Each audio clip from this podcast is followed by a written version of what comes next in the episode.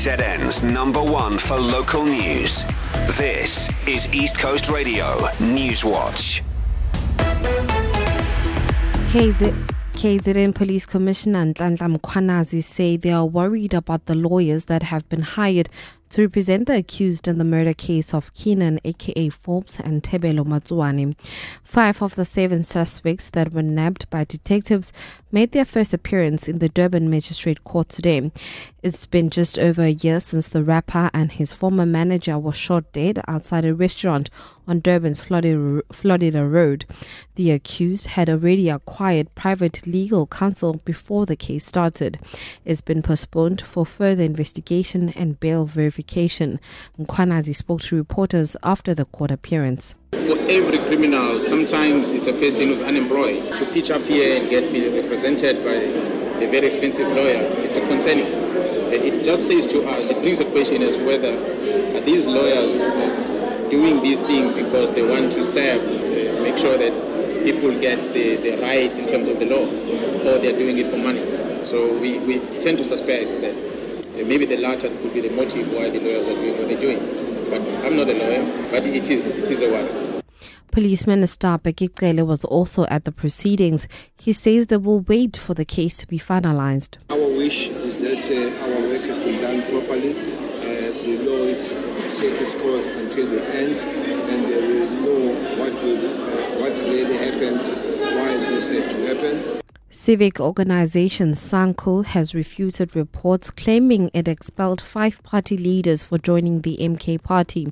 SANCO says the five members offered their resignations shortly after the removal of former President Jacob Zuma as the organization's provincial chair. SANCO, which is an ANC alliance partner, subsequently sacked Zuma as its KZN chair. It said the former president was shown the door for violating the organization's constitution by failing to attend attend any of its last three meetings. Provincial Secretary Sizwe cautioned members against openly backing other political parties. Anyone within SANCO who endorses a different political party other than the ANC will be in breach of the National Conference resolution that SANCO is going to vote ANC in the forthcoming general elections. So anyone found in breach of that uh, conference resolution will then be charged and be processed within the internal democratic processes. And a UK auction house has cancelled the sale of a shield taken from Ethiopia by British soldiers, soldiers in the 19th century after pressure from the East African country's government. The circular dome shield made from hide was removed from what was then called the Abyssinia during the Battle of Magdala in 1868. In a statement, Ethiopia's government welcomed the decision of the auction house and the owner of the shield to scrap the sale and start negotiations of its repatriation.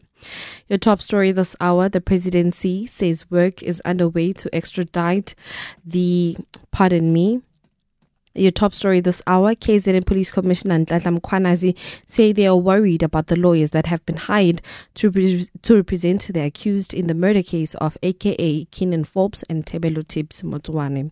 For the Newswatch team, I'm Ganoguhle Malinga. Here's what's coming up in your sport. Varsity College back in shield action tonight against Fort Hare and Durban North. T20 cricket is back. The CSA T20 Challenge kicks off soon, and make sure you take advantage of the Dolphins ticket offer. And Paul Pogba has been handed a four year ban for doping.